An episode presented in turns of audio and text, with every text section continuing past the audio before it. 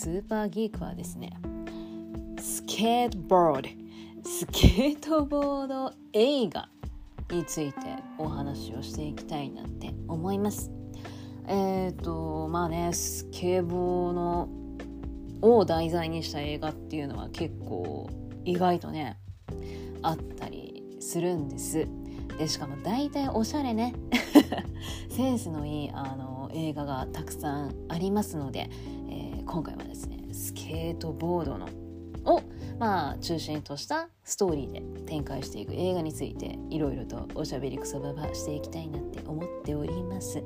こちらの番組はですね私スーの好きなもの気になっているものなどをおしゃべりくそばばしていく番組でございます。最後まで聞いていただけたら嬉しいです。それではスーパーギーク始まります。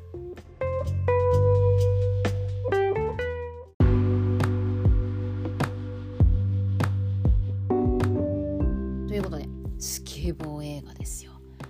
まあ以前もね私スケボーと音楽っていうのをね3回にも分けてお話をさせていただいたんですけれどもあのそうそうそう。このねスケボーと音楽意外とねあの自分が思ってた以上に再生回数が伸びておりまして聞いてくださった方ありがとうございます。マジで嬉しいです。あのでもねあのいざ聞いたらあのスケボーと音楽が何もクロスしてねえじゃねえかって。大半の方はね思ったと思うんですけれどもあの自分でもびっくりしておりまして こんなにも交わらないかと話しながら交わるかなと思ったんですけど何も交わらずにただただなんか自分の好きなスケーターの話をしてあ音楽これですみたいな感じでマジで付け足しただの付け足しみたいな感じになっちゃって本当申し訳なかったんですけどもでもあれはあれであの自分なりにすごい頑張って話したので よかったらね聞いていただけたらなと思います。でその時にもお話はしているんですけれどもスケボーなんで好きになったのか全然きっかけは覚えてなくってで好きではいたんだけれども詳しくはないという状況だったのがですねあの私以前、えーと、ストリート系ブランドのアパレルショップの店員をしておりまししていたんです。でその時に一緒に働いてたメンズスタッフたちがなんか趣味スケボーっていう人たちが多くってなのでそこでいろいろと教えてもらってさらに好きになったっていう感じですかね。でなんかこういうチームがあって DVD 貸し上げるよって言われて DVD 借りていろいろ見てあの人かっこよかったとかね。言うといろいろああそいつマジかっけえよなっつっていろいろそこからまた教えてもらうっていうことをしていてっていう感じですかね。うん、で今はあの韓国カルチャー好きになって もう疎くなっちゃってね今熱い若い子は誰やって言われたらちょっともっていう感じなんですけども。でまあ一応引き続きスケボーは一応好きではいてそうそう好きではいるんですけれどもっていう感じなんですけどね。まあなのでまあ時々あのスケボーのビデオ？ビデオ？このスケボーの動画っていうのを見たりはしますし、まあ、今回のねテーマでもあります。映画でねこうスケボーが滞在っていうと、まあ、見たりっていうのは引き続き。一応好きなんでね 一応引き続き好きなので見てはいます。でまあその中であれ良かったこれ良かったなって思ったやつもねちょっとお話をさせていただきたいなと。で興味を持っていただけたらなと思っているんですけれども。あのー、これ私初めて見たスケボー映画かなっていうのが「ロード・オブ・ドッグ・タウン」という映画でしてあのー、多分初めて見たからうわこの映画かっけーって思って好きになってで動画配信サービスってね今便利なものができましたけれどもそういった類のものができる前に こういう言い方するとねすごいあの年齢を感じるんですけど自分の年齢を。こういったね便利なものができる前の時点で DVD を購入してまあ何回か見返してはいるんですけれども。でもねちょっと最後に見たのがもう何年も前なのでちょっと記憶が曖昧なまんまちょっとねお話をさせていただくのが確認しとけよという感じですけどね。ちょっとね曖昧なままお話をさせていただきますけれどもご了承いただきたいですということで このロード・オブ・ドッグタウンっていうのがですねあの1970年代のえー、っとアメリカ西海岸ベニスビーチで結成された Z ボーイズのお話の内容になっているんです。でこの Z ボーイズっていうのは実際に、えーと、あったスケボーチームでしてまあどうやって結成されることになったのかそして結成された後はみたいな感じの、まあ、大まかなねお話の内容になっているんですよ。でこの映画は、まあ、主に3人主要メンバーが登場いたしましてまあ普通になんかこうサーフィンしたりとかスケボーしたりっていうのを3人でよくやっていたんです。でそこで3人が、まあ、よくサーフショップまあみんなでよく集っなんかこうたまり場にしていたサーフショップの、まあ、兄貴的存在の人がえーと、スケボーチーム結成しようって言ってあの結成されたのが Z ボーイズなんですね。でその Z ボーイズ結成されて大会出てみたらまあいい成績残したりとかで注目されるようになったんですけれどもそのさっき言ったねその主要メンバーのうちの一人が違うチームから声がかかってうちに来ないかと。で今のいるチームよりもいい待遇にしますよっていう声かけがあって移籍してしまうんですよ。でそっからちょっと3人の関係がばらついてしまってという感じでその後3人はどうなるんですかっていうのがこの映画のね 主な内容になっているんです。でえっ、ー、とねこの主要メンバー3人はですねなんとスケボー未経験だったんですよねこの映画が始まる前なので撮影に間に合わせるように練習しまくって撮影に挑んだということで。で実際映画見てみるともうそんな感じ全然しないんですよ。まあ私がねあのそんなスケボーをねよくまあまあただ見てるだけなのでそんな詳しくないからそう思えたかもしれないんですけどけどね本当あの映画見る見てる分にはもう全然もう未経験でこの映画で初めてこんなスケボーを滑ってますみたいな感じは全然見えないですね。でこれね1970年代のスケボーのお話なので多分今とは全然トリックの技とかも違うはずなんですよ。なので余計にちょっと練習難しかったんじゃないかななんておばちゃんは思ってはいるんですけれども。そう当時はねなんかあの全然スケボー詳しくなかったんで普通に見ちゃってたんですけどもやっぱあのね詳しいその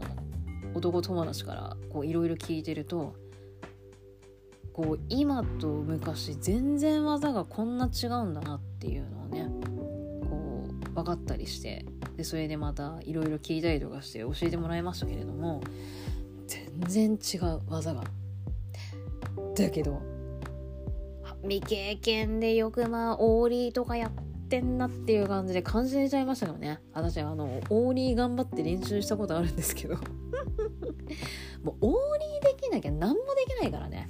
だけど私はもうああもう無理。飛べないと思ってデッキお飾り状態になってしまっているんですけれどもね。なのですごいですよ。撮影に間に合わせてこんなスケボーの技がいろいろできるようになっちゃうなんてっていうのねさすが役者さんっていう感じですね。で、えっと先ほども話しました。えー、っとあ先ほどはうーんとね 話の流れがよくわかんなくなってきちゃった。えー、っとまあそういった裏話もあったりとかしてでまあスケボーってスケボー映画ってなんかねまあこんな一発目からこんなこと言っちゃうのもあれなんですけどだ大抵話の内容ってちょっと似てしまうっていうのもあるんですけれどもあのまあ私が思うになんですがスケボって友達とみんなでやったりとかあとチームの一員としてやっぱこうスケボってやったりとかっていうのがあるので大体人間関係のねお話っていうのが、まあ、多かったりするんですね、まあ、私があの見てる映画の中ですと。そうなのであのー、まあ似たような内容だけどだけどやっぱりなんかこうスケボー映画って楽しめるっていうのが私のあの私が思っているそのスケボー映画の魅力の一つだなとは思ってはいるんですけれどもだからその人間関係っていうのでねなんかこうなんだろうなまあこういろいろねそっからどうなるこうなるっていうのは映画それぞれ違いますけれどもやっぱりこう人間関係っていうのを見てこういろいろとね考えさせられたりとかやっぱ夢って諦めちゃいけねえなとか いろいろそう人間関係を通してこう自分はじゃあどうなりたいかっていうのがねこうスケボー映画いろいろ描かれとか描かれていたりとかっていうのがあったりするんですけれども。なのでこちらの映画もまあ話の内容の中でも話しましたけれどもこの3人の友情プラスあのねこの3人とよくつるんでいた男の子がいるんですけどもこの男の子とまあ最後この3人がっていう感じのまあなんかこう言っちゃうとネタバレになってしまって面白さがちょっとなくなってしまうのですんごいざっくり言っちゃいますけどこのね3人プラスそのもう一人の男の子っていう絡みのね最後の終わり方っていうのも私はね好きだったりとかしてこの映画なんかそういったのでああこの映画いいなーなんてしみじみ思って、まあ、好きになったっていうのもあったりとかして。なのでまあいろいろあの起承転結映画ありますけれどもまあ普通にあ面白いなって思えるしあとね70年代のファッションとか結構おしゃれで私は結構好きでしたね。あの主要メンバーの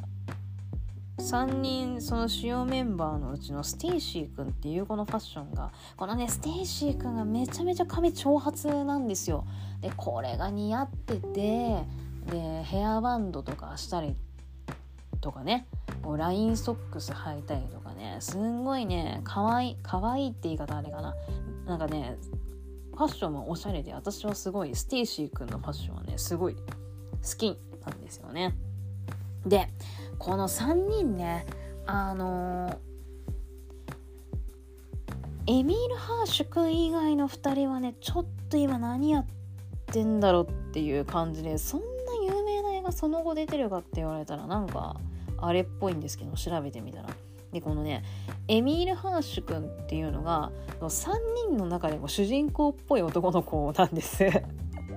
まあいるじゃないですか。時々こういうね登場人物。でその主要メンバーの中でも主役っぽいこのエミール・ハーシュ君はですねあのショーン・ペン監督の「イントゥ・ワイルド」「イントゥ・ザ・ザ・ハイル」かな「イントゥ・ワイルド」っていう映画であの主演をしてるんです。でこの映画がめちゃくちゃよくって是非機会があれば見ていただきたいんですけれども動画配信サービスではもう配信されていないみたいでなのでレンタルビデオ屋行ってもし思い出したらですね借りて見ていただきたいですね。この映画ね見たって人大体あの映画良かったよねっていう率が高いです。この感想。なのでぜひ見てください。この、ね、インテーワールドも実際にあったお話を題材にした映画でしてでちょっとね切ないんですけれどもけどねすんごいいい映画なので見ていただきたいですね。でさっき話したあのたまり場のサーフショップの兄ちゃんがヒースレジャーなんですでこのヒースレジャーもねなんかあの兄貴的存在なんだけどなんか信用できない役でして。まあ私はそう見見ながら見てたんですけど。なんか信用できない役なんですけどキャラキャラがね。けどこのヒースレジャーね今思うとヒースレジャーってやっぱ演技うまいんだなっていうのがね分かるんですけど。当時は普通に見ちゃってたんで何とも思ってなかったんですけど。だこのあといろいろとねヒースレジャーもいろんな役をこなしていくじゃないですか。そう思うとやっぱそういうねうわこいつ信用できねえなとかなんかそういう風に見てるこっちにそう思わせるっていうのがやっぱヒースレジャーって演技うまかったんだなっていうのをねちょっと今更振り返ってあやっぱ演技うまいんだなっていうのを感じますね、まあ、このヒースレジャーもねいい役ですよ。ないい役ってそういうあのいい人っていう意味じゃなくってなんかヒース・レジャーのねこの役いいっすねっていう感じで。あとあれね今 DVD の裏ジャケ見てびっくりしたんですけど制作総指揮がデビッド・フィンチャーですよ。あのデビッド・フィンチャーだと思うんですけどへーっていうので今ちょっとびっくりしているのとですね同時に日本語吹き替えの声優さんが豪華です。さっき話したあのエミール・ハーシューさんが関さんですよ。でさっき話したあのスティーシー君っていう長髪の子が野島健二さんです。でヒース・レジャーが藤原啓治さんですよ。藤原啓治さんといえばロバート・ダウニー・ジュニアなんですけれども。そうかヒース・レジャーやってたんだっていうね。あの私藤原啓治さんねちょっともう亡くなってしまったっていうのがすごい残念なんですけれども私配給大好きでで私あのアニメねめちゃくちゃあのハマってた時期がありまして またねアニメの話テーマに話ができたらなと思うんですけどもこの配給のねあの日向たちの高校のコーチ役をやっていたんですけれどもそのアニメの途中で亡くなってで途中からねそのコーチの方の声が変わっているんですけれども。そうなんだ。なんかね49歳のね若さに亡くなられたということで。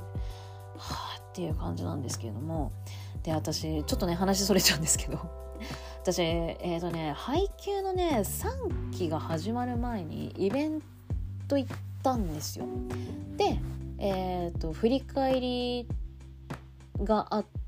て今までのね名シーンを振り返りましょうっていうコーナーがあってでなんかその時に一人一人あの声優さんたちになんかこう印象深いエピソードみたいな感じでこう聞いてた時に日野さんがね藤原啓治さんのお話をされてたんです。でその時になんか日野さんがちょっと声を詰まらせる。ででやっぱちょっとは「すいません」とか言ってちょっとこう泣くのをこらえるっていうんですかね。なんかそういった時があってすごいそれが印象的ででも私もうるっときちゃったし周りのねやっぱお客さんもやっぱ配給ねちゃんとあの私はあの遅れて見始めた人なのであれですけど多分リアルタイムでね見てた人とかはちょっとねうるっとくるものがあったんじゃないかなとは思うんですけど。ちょっとみんなあの時はねこうみんながちょっとはっという感じの雰囲気になったっていうのがすごい今でも思い出に残ってますね。っていうお話でした。ちょっとずれちゃいましたけど。ということでえーと、ロード・オブ・ドッグダン日本語吹き替え版もねちょっと私今まで字幕しか見てなかったのでこんなに豪華だったんだっていうね今知ったので。日本語吹き替え版ちょっとね見てみたいなって思いました。是非ねこのその年代のちょっとおしゃれな感じ70年代のおしゃれな感じっていうのも感じれますしまあ普通にやっぱかっこいいねスケボーはっていう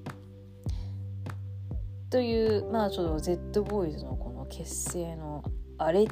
あれっていう言い方あれか。結成の裏話みたいな感じでね。是非こちらロード・オブ・ドッグタンヒース・レジャーね是非見てください。というのでおすすめいたします。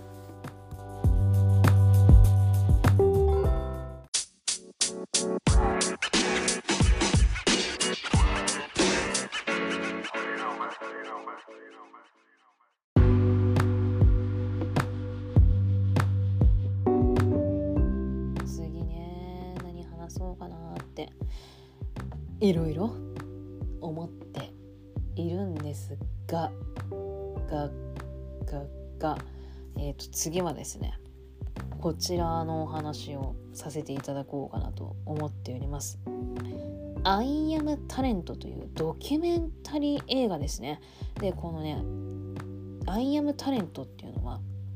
タレントくんっていう男の子が主人公っていうか、その子に密着したえドキュメンタリー映画になっているんですけども、このタレントくんって、えっ、ー、とね、南アフリカ出身の子ででストリートチルドレンなんですよ。でスケートパークで、まあ、同じようなねあの子たちと一緒にこう暮らしていたんですけれどもあのスケボーがタレントくんうまくってであのそのねスケボーの映像をね見た。これがケニー・アンダーソンですよ。えっ、ー、とねどっちにいるんだっけ？ガールにいるんだっけ？チョコだっけ？なんかねどっちかに 忘れちゃった。どっちかにいて。で多分ねトニー・スタークてかトニー・ホークだ。トニー・スタークってさアイアンマンじゃなかったっけ？トニー・スタークってアイアンマンじゃん。違うよトニー・ホークだよ。トニー・ホークも、えーとね、この映画のインタビューに答えていてまあタレト君ってもう才能のある子だってねトニー・ホークもすごいそのインタビュー見ると絶賛をしていたんですけれどもこのケニー・アンダーソンがえっ、ー、とプロスケーターになりたいんだったらサポートしてあげるよと。だけどアメリカに来てくれたらっていう条件なんですよね。でタレント君はプロスケーターになるために南アフリカからアメリカに飛ぶんですよ。で、まあ、だけれどもやっぱストリートチルドレンとして今まで過ごしてきたので、えーと、どうアメリカ行くのよとかねそういったこととかこのドキュメンタリー映画の中で描かれているんですけれどもタレントくんは本当なんだろう人に恵まれてる恵まれてるなっていうのがねこのドキュメンタリー映画を全体的に見てあの思うんですけれどもでもじゃあなんでこんな人にね恵まれてるんだろうって思うとやっぱりこのタレントくんの人柄っていうのがね多分いいからこうみんなサポートしてあげようっていう気持ちになるんじゃないかなってね映画を見てて思ったりするんですよ。でこのタレントがアメリカ行ってからもねやっぱこう自分が今まで生活してきたのとも全然違う環境に行くわけですしで多分えっ、ー、とね もうこれもまたね記憶がね曖昧で申し訳ないんですけどあの最初ねあの人ん家にお邪魔させていただくというかなんかホームステイみたいな感じで最初ね暮らすんですよ。私の記憶が正しければ。ね。なんかこう急に環境が変わって戸惑うだろうになんかねその見てるとなんかタレントくん頑張ってるなっていうのがねこう感じるし。であの彼はスケートパークでずっと滑っていたんですけれどもあのやっぱりまあもちろんああいうスケートパークでの大会っていうのはあるんですけれどもこうやっぱ私たちがこうスケボーの DVD とか見てるものって大体ストリートで滑っているのを映像に収めてこうこう世に出してるっていうのをがやっぱこう主流というか、まあ、私ねストーリーまあパークで滑ってるってっていうのは DVD 含まれてますけどやっぱり大体がこうストリートで滑っている映像をこのをとなんかこうビデオ撮影してるっていうのがね私ほとんどそういったのしか見てないんです。でタレント君はやっぱ今までねこうストリートで滑ったことがないからすごい最初戸惑うんですよ。いやだけどなんか自分はねこうスケートパークばっかで滑ってたからこうストリートで滑るっていうのがなかなか難しいんだけれどもなんかこうとりあえずやってみるとかこうやり続けるっていうそのタレント君のねその頑張る姿勢っていうのにもすっごい胸打たれるしでそれをサポートしてくれるこのケニー・アンダーソンがねあのスケートのなんかそのする場所に連れてったらガイマリいた。ガイマリとマーク・ジョンソンとね滑るんですよ。え？みたいな。なんかケニー・アンダーソン連れてった先にいきなり大物が現れてなんだってっていうこの2人と滑れるって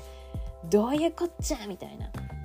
で2人もめちゃめちゃそのタレント君にアドバイスしてあげたりとかしてめっちゃいい人なんですけどみたいなね。でだけどマーク・ジョンソンってえー、っとねもうこれ多分まだチョコにいたのかな。これ多分まだみんなとまだみんなとっていうかもうマーク・ジョンソンさんはもうマイク・キャロルとかと仲悪いのでの時まだ所属してた時なのかしらガイマリとかもそのチョコと。ガールにまだいた時の話なのかな。もういつ離れちゃったのか覚えてないけど。ねなのでみんなと滑ったりとかしていやすっげえなな。えー、みたいな。えもうこの2人と滑っちゃうの？っていう感じでこの出てくるね。スケーターはめちゃくちゃ豪華なのでこのスケボー好きな方結構この「アイアムタレント」のこのドキュメンタリー映画めっちゃグッとくるものあるんじゃないかなって思うんですけどそうだからねこのタレント君の成長っていうのがこの映画の中で見れるのですごいね。あ私も頑張らなきゃなってねなんかなりなりますこの映画見た後。めちゃくちゃなんかこうもうねタレント君とはこう随分私は年離れているんですけれども。でもタレント君のその頑張ってる姿を見て私は何やってんだってね。こう自分の人生みたいなのもタレント君を通して振り返って私はタレント君に比べて何をやってんだみたいなね。なんかそんなことすらもこのタレント君の頑張ってる姿を見ていろいろとねこう考えちゃうわけですよめちゃくちゃいい映画ですよこれ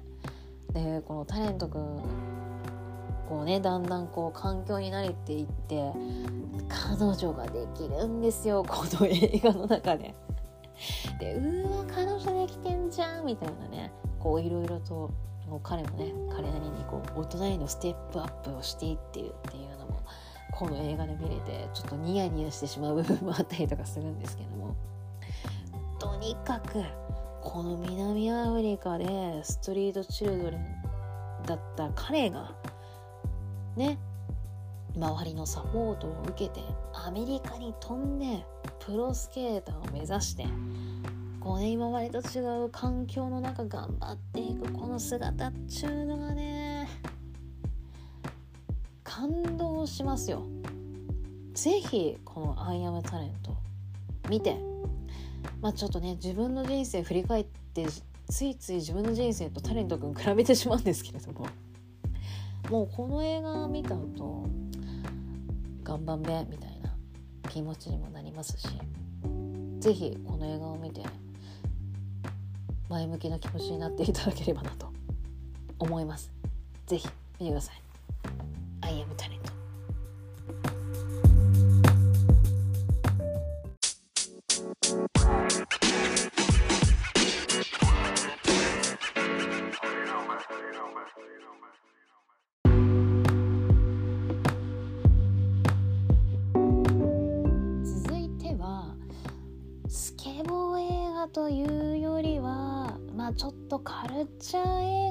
としてまあ有名な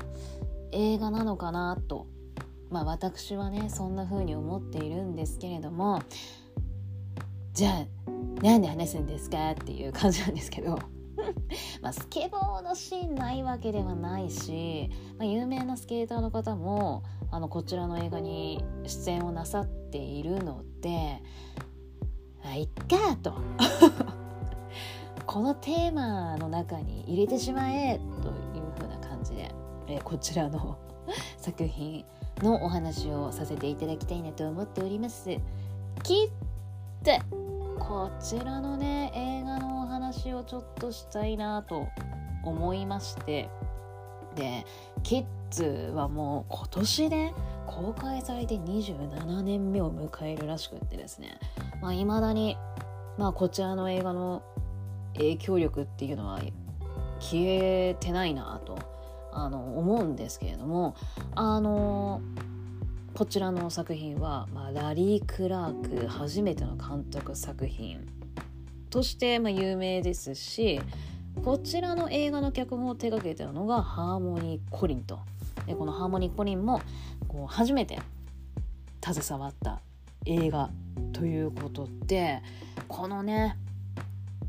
初めて初めての作品なのにこうめちゃくちゃ衝撃を与えたという映画。まあなんかこういった感じの映画っていうのもまあ当時はあんまなかったのかなっていうのとあと何ですかね。なんかこの時ってウォンカーワイの恋する惑星とか天使の涙とかもなんかこの映画が公開された時期だったかなって思うんですけれどもだからなんかねこういうななんだろうななんて言ったらいいのっていう映画？がなんかこの時期ってなんか多く公開されてちょっとミニシアター系っていうんですかね。なんかそういった類の映画っていうのがこの時代って結構公開されてたのかなって。思うんですけれども。まあ私じゃあそのリアルタイム結構まだね小学生とかなのでねなんかこの時代こんなでしたとははっきりとはちょっと言いづらいんですけれども。まあこうね映画好きになってこう調べていくうちにまあそんな時期かななんて思って振り返ってみてはいるんですけれども。ねなんかまだまだ話がそれるけどウォンカーバイのねお話とかも したいなって思っておりますが。さあこのキッズ。このねキッズね話のあらすじなかなか難しいんですけれども。あのテリーというね男の子がいて。でこの男の子はあの女遊びがちょっと激しいというかね。こう女の子とのとそのいろんな女の子と体の関係をすごいあの持っている子なんですでその中の一人のジェニーっていう女の子が友達の付き添いで HIV の検査をしに行ったら付き添いにね行ったその一緒に行ったお友達はいろんな男の人と関係を持っていたのに検査はあの引っかからずたった一度テリーと体の関係を結んだジェニーが HIV 検査に引っかかってしまってでまあショックを受けるわけですよジェニーは。でテリーを探すんですそっからジェニーは。でまあジェニーがテリーを探す間に、まあ、テリーはテリーでねまたあの新しいその体の関係が持てそうな女の子を探したりっていう風にほんとね本当クズな男なんですけれども。なんかねそういったところでテリーはテリーでのこう展開というのがまたこの映画が始まるんです。でこう今ほんとざっくりと話しちゃってるんですけどなんかこう映画はね細かく説明するのが難しいのでであのジェニーは、まあ、テリーを、まあ、ある友達の家にテリーがいるよっていう情報を聞きつけて、まあ、ジェニーは行くんです。そしたらそのテリーを見つけたはいいんだけどもテリーはテリーでまたそのねお友達のお家で女の子と遊んでいる最中だった。でそれを見てはあと思ってしまったジェニーはあのその子のそのお家のそばで寝てしまうんですよね。でテリーのお友達のキャスパーっていうあの男友達もその場にいたんですけれどもそのねちょっとね寝ぼけてるジェニーをいいことに手を出すんですよ。でもうジェニーは多分抵抗はしてたんですよちょっと寝ぼけながら。なんですけどももう全然そんな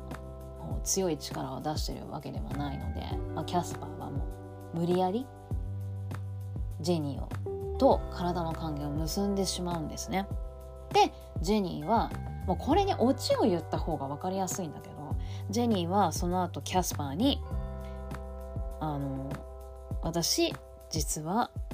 HIV に感染してるんだよね」っていうのをキャスパーに言うんです。でキャスパーはその時まあ有名なねセリフが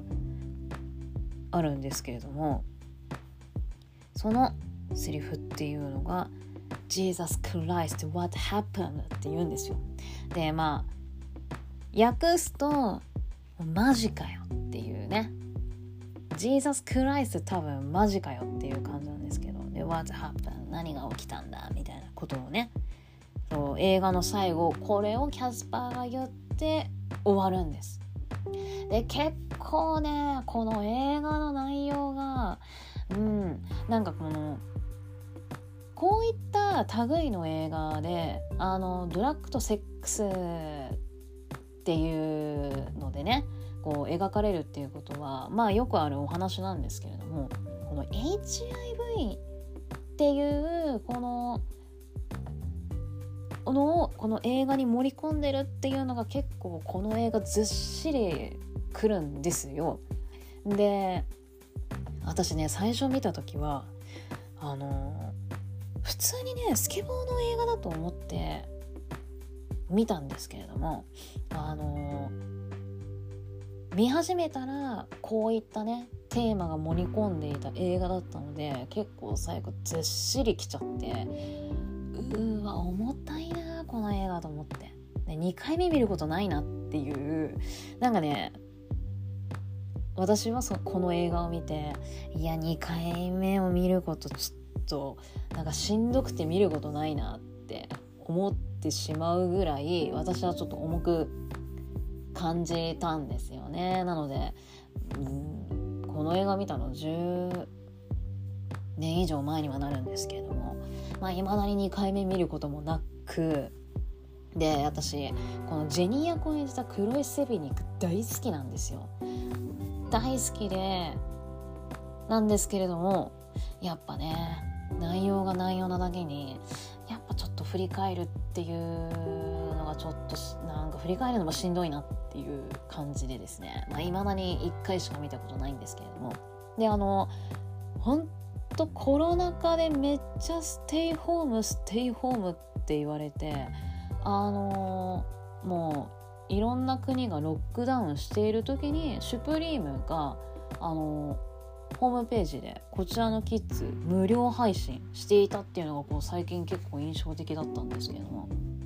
ね。やっぱ。だからなんかこれもなんだろうなこう映画の内容はしんどいけどこうシュプ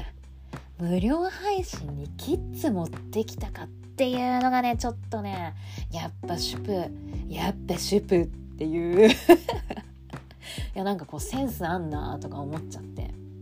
なんかねキッズってそうなの。あのそうなのっていうのはあれだけどあのテーマはテーマであれなんだけれどもなんかねセンスあんなってねなんかキッズってなんかねセンスあんなってなんか思っちゃう映画なんですよね不思議と。そう。でなんかこうキッズが好きっていう人私あんま出会ったことないですけども好きな映画キッズですとかねなんかこうキッズですって言われるとあそういう感じみたいな。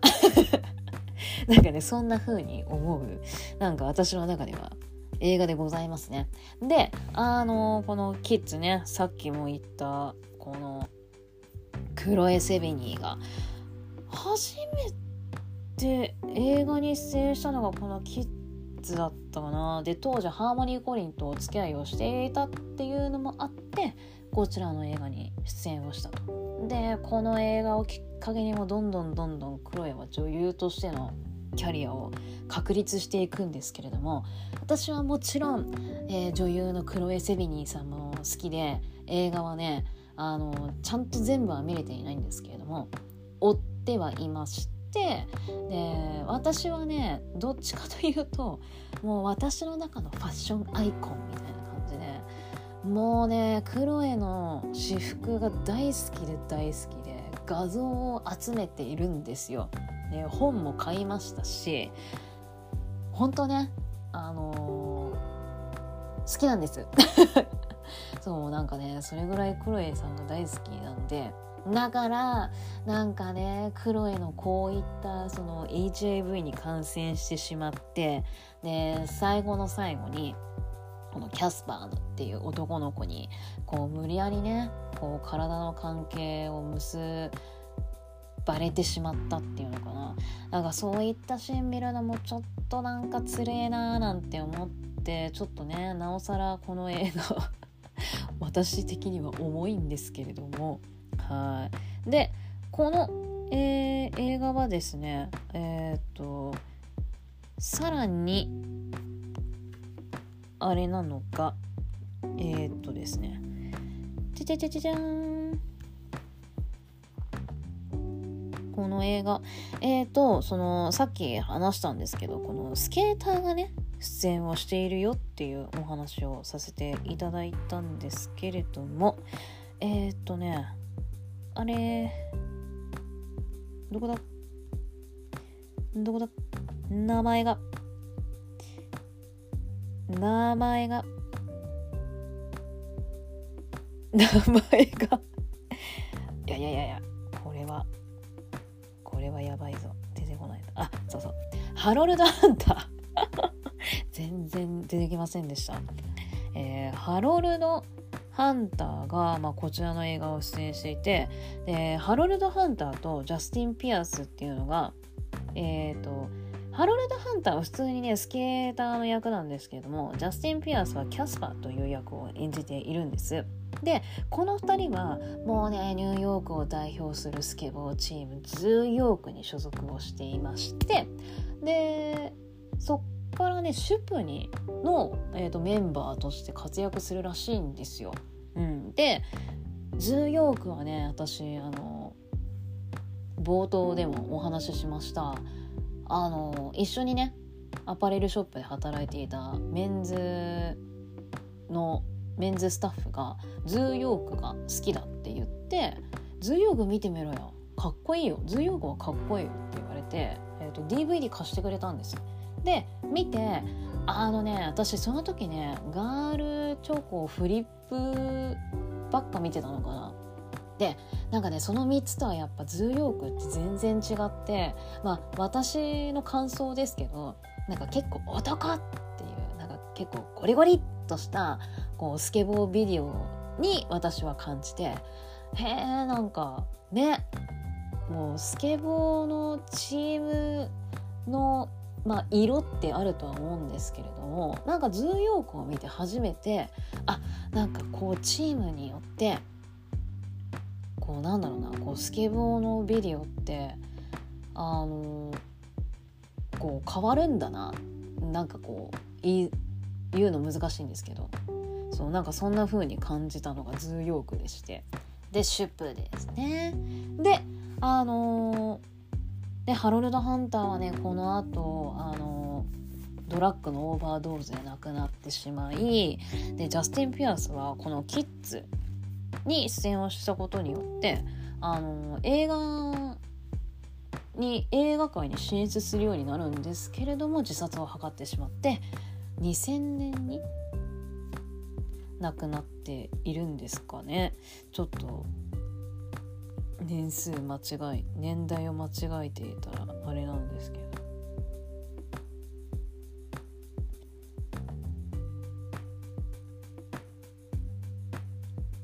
うらしいんですよね。うん。そう。なんかねちょっとこう出演をしている方たちでちょっと複雑な方がいらっしゃったりするんですけれども。でえっ、ー、とねクロエのそのお友達でちょっと一緒に HIV の検査を受けに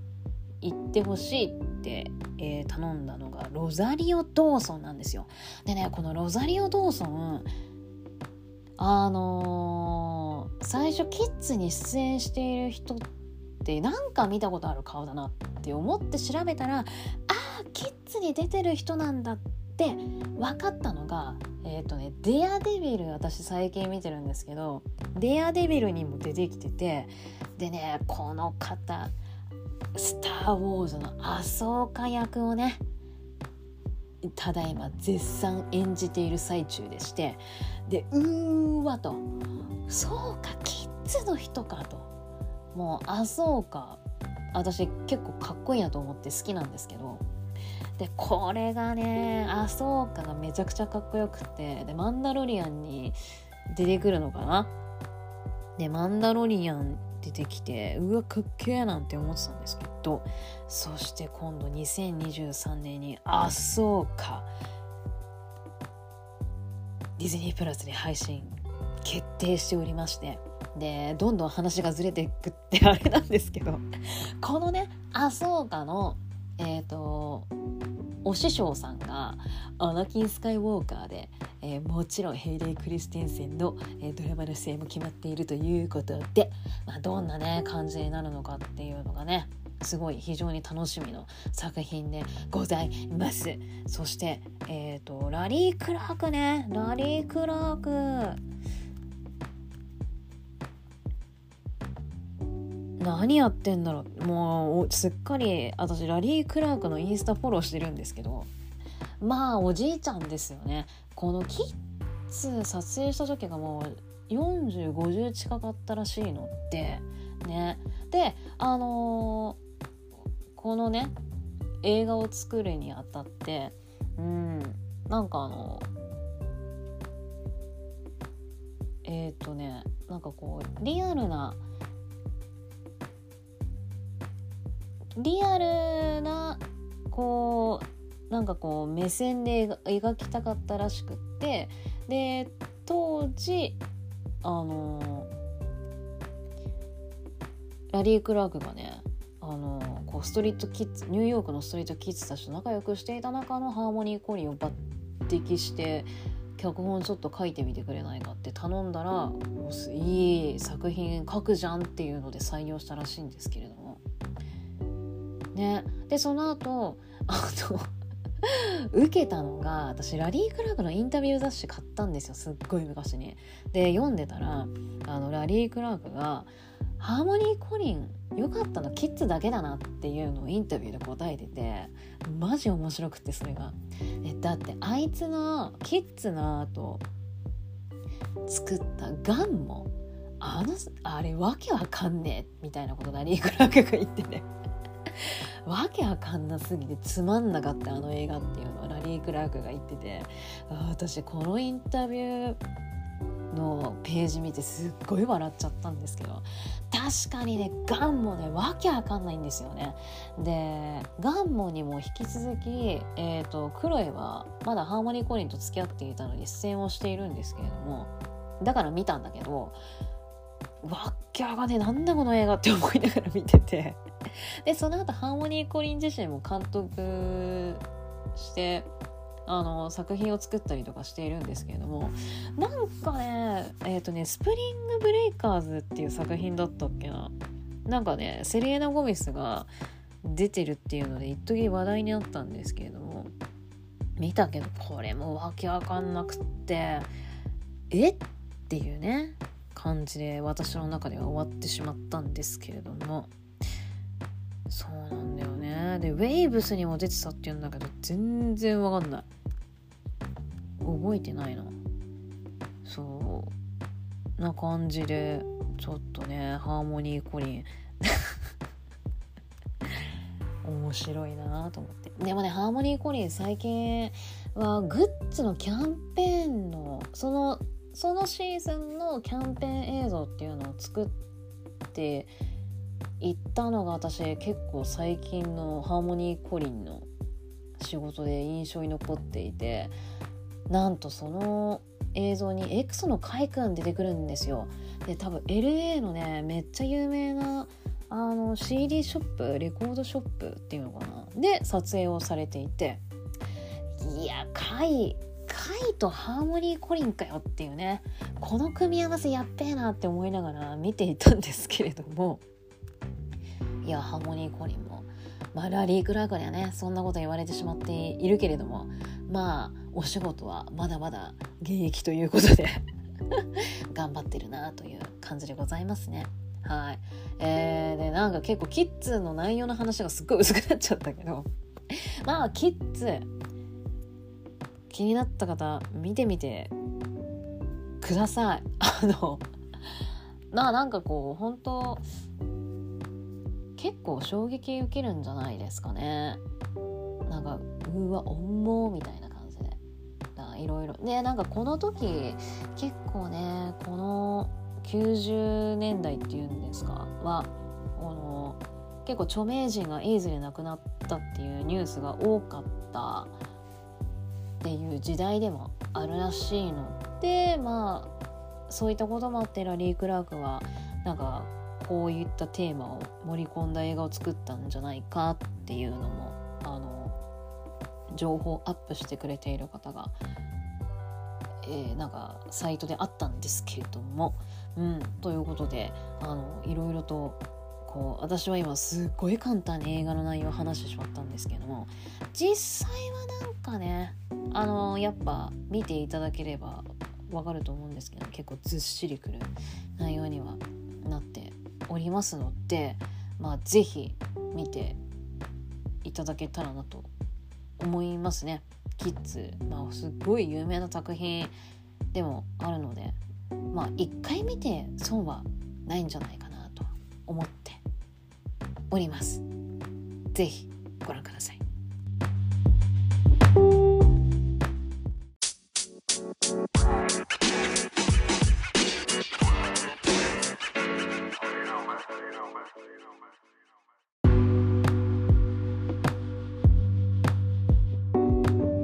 続いてはですねニューヨークを舞台にした女の子のスケートチームスケートキッチンについてお話をさせていただきたいなって思っております。でこのね以前ポッドキャストで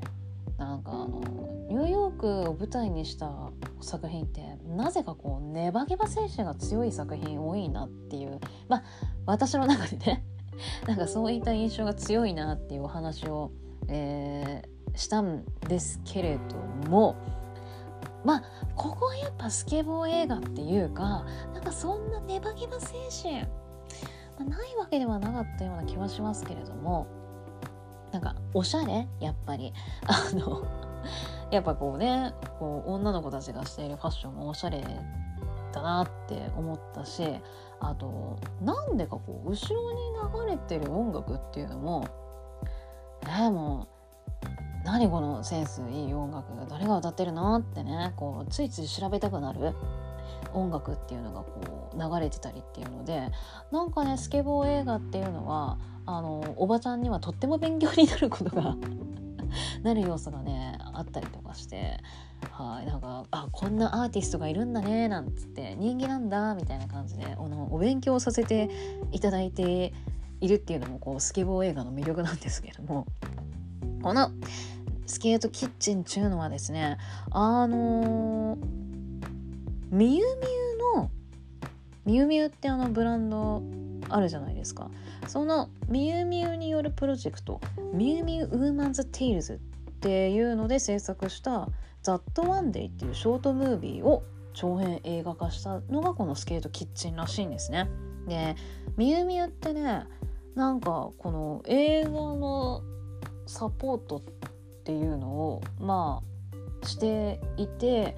え多分ね同じプロジェクト内でだったと思うんですけれどもあのさっき話した「キッズのクロエ」も初めての監督作品でこのね「ミュウミュウ」の映画に、えーと、参加しているんですよ。でキティっていうあのタイトルの作品なんですけれども当時はねあのミュウミュウのサイトに行けばあの普通に見れていたんですけれどもと今はねどうなんだろう。ちょっとわからないんですけれども。ねもしかしたら「ザットマンデーを調べたら出てくるかなっていうのでちょっと気になりますね。であのよかったらねこうクロエさんのキティ。なんかまあ見れるかわかんないですけど可愛い作品だったのでちょっとね調べてみてほしいなと思います。であのプラダも映画のサポートしなかったっけな？あれグッズだったっけな？なんかねこうハイブランドのこういう映画のサポートっていうかこう昔の映画をこうなんだろうなこうフィルムとかをこう綺麗にしてまた上映するみたいなのをねサポートしていたりとかっていうのをしているらしいんですよね。で話がね、えー、それてしまうので えとこちらのスケートキッチンのお話に戻りたいと思うんですけども、えーとね、主人公は、まあ、ニューヨークを舞台にした物語でして主人公はねカミーユちゃんという女の子でして、えーまあ、カミーユちゃんはスケボーが好きなんだけれどもお母さんが「危ない!」って言ってあのスケボーをねあのあんまやってほしくないっていうのであの反対をしているんですけれどもまあまあそんなお母さんの言うことを、まあ、無視してっていう言い方もちょっと大げさかもしれないですけどまあスケボーしにねお母さんにはそんなこと言われてるけどスケボーしに神生ちゃんはしていたんです。でそんな中 SNS でこうスケートキッチンっていうあのチームを作って滑っている子たちを見つけてでその子たちのところにね行ってあの一緒に滑ったりとかしていくうちにこうメンバーのね一員にメンバーになれたんですけれどももですあのちょっとねここがねあ女ってめんどくせえなって 思っちゃった部分ではあるんですけれどもあのねこれがジェイデン・スミスくん演じるデボンっていう男の子が登場するんですよ。でこのねデボンくんにこう神生ちゃんはちょっと惹かれていってしまうと言いますがまあ2人でねこうあることがきっかけに知り合ったんですけどもまあちょっとだんだんこう2人で、えー、遊ぶ時間っていうのが増えていくんですよ。でまあ今までねこうスケートキッチンのみんなで滑っていたんですけどもこうだんだんだんだんこうデボン君寄りになっていってしまったカミーユちゃんなんですけれどもあのねこのスケートキッチンのメンバーにこのジェイデン君と元カノがいる。でどっち？スケートキッチン内でジェイデン君が「え元カレなの?」っていうのを神生ちゃんが知っちゃうのか。そっちかな。でであの神生ちゃんは「今その子と仲いいです。なんか好きです」ってまあそんなことも もう言えるわけないんですけど、まあ、言えるわけがないのでこうみんなにはこう内緒にしてジェイデン君とあジェイデン君とだってデボン君と 会っていたんですけれどもまあ世の中そんなうまくいかねえよっちゅうことでまあバレちゃうんですよスケートキッチン内で。でまあななんで私たちにまあこう黙ってたのっていうかねなんかそんなことを責められたりもしたりでそのそのねジェイデンジェイデン君でまた言っちゃった。デボン君のその元カノっていう子がねもう未練たらりんちょなんですよまだ。そのデボン君に対して、まあ、そんな子に対してなんか私え今ちょっとデボン君のこと好きなんですけどいいですか？なんて言えるわけがないんだけど。でまあそんなねちょっとね男の子関係でちょっと神優ちゃんはせっかく仲良くなれたのにスケートキッチン内の子たちとギクシャクし始めてしまうんですよ。でなんかねスケートキッチンでもうまくいかないなと思っていたらデボン君との関係もちょっとギクシャクしてしまってなんでもえー、っていう なんでもうまくいかないわけでお母さんとも関係がちょっとね悪くなってしまって家出をしてしまったりっていうのを神谷ちゃんはこの映画の中で、えーと、あるんですけれどももうおばちゃんも経験あるよと。なんでこう何もかもうまくいかないんだろうっていう時あったよねっていうね。なんかそれをもう10代でもう神優ちゃんは経験をしているんですけれども。いやー本当にねもうなあんなちょっと何もかもうまくいってなかった日はいまだに思い出すと辛くなりますけどなんかもううわって何なんだこれはってちょっと叫んで こう丸投げしたくなる感じね。なんか不思議ですね。こう何もかもうまくいかないっていうこう悪循環っていうのがね不思議なことに起こったりするんですけれども。まあこの映画の内容はですよ。そういうなんかちょっと女って女ってなんかちょっとめんどくせえなって。なんかめんどくせえなって思うところはあるんですけれどもまあこのねスケートキッチンの仲間たちと亀井ちゃんはどうなっていくのか。そしてギクシャクしてしまったレボン君と亀井ちゃん。一体どうなってしまうのかっていうところがまあこの映画のね最後面白いところなのかなと思っているんですけれどもこのねあのスケートキッチンはですね本当に実在するチームなんですよ。でこのねチーム名の由来が面白くって女はスケボーしてないで台所にいろっていうのを逆手にとって逆にねあのつけてみたっていうのがねいや10代でねそんなセンス持ってるなんて最高だなって思ったりもしましたしあとこのねスケートキッチンの子たちって実際あの映画みたいに SNS をこう気にしたりっていうのもしないし恋愛の話っていうのもねしないらしいんですよね実際。であのスケートキッチンこの映画の中でこのスケートキッチンのチームとあと男の子たちのスケートチームの縄張り争いみたいなのも描かれているんですけどもうねその喧嘩相手のその男の子のスケーターの子たちって実際にお友達に出演してもらったらしいんですよ。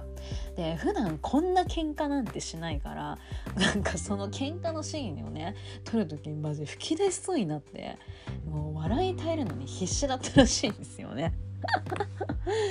な本当ですよね普段こんなことしないのに演技しなきゃいけないっていうのがねちょっと笑っちゃう気持ちもわからなくもないなと思ったりしたんですけれどもいやでね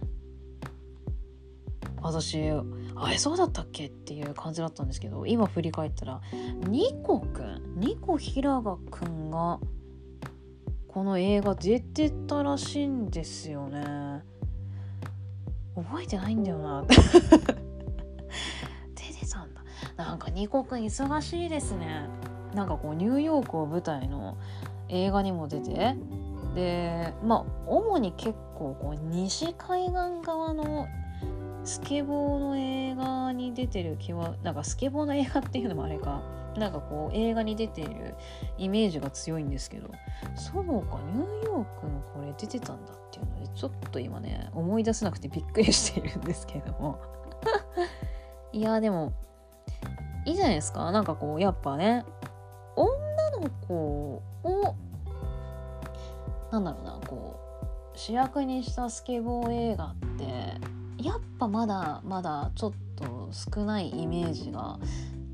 あるっていうかまあ私が知らないだけかもしれないですけどそう。私当時この映画見た時はやっぱそんなね女の子がこうスケボーを滑ってどうのこうのっていう映画あん見たことなかったのでこういったね映画っていうのもなかなかなかったのであの面白いなって思いながら当時は見ていたんですけれどもね。うん。よかったらあの見てみてください。女の子たちもねなんか私もやっぱりスケボーの動画を見るってなるとやっぱ男性のスケーターの人たちを見るっていうのが断然多かったのでそうこの映画を見ていや女の子たちもすっげえかっこいいじゃんっていう新発見もありましたので是非ねあの女の子のこうスケーターっていやそんな見たことないなっていう方は是非このスケートキッチンを見ていやかっけえじゃんっていうのを思っていただきたいですしやっぱこのスケボー映画に まあありがちっていう言い方もありですけどこのねあの人間関係ぐっちゃぐちゃになるっていうなんか恋と友情こう両立するのがなかなか難しいっていうのがこのスケボー映画描かれたりとかするんですけれどもなんかそういったのもね見て甘じゅっぱい 甘じゅっぱさっつうのもこの映画を見て感じていただけたらなと思いますねあとまあさっき何回も言いますけどおしゃれなのでそういった点も結構見て楽しいんじゃないかなと思いますのでよかったらスケートキッチン見ていただけたらなと思います。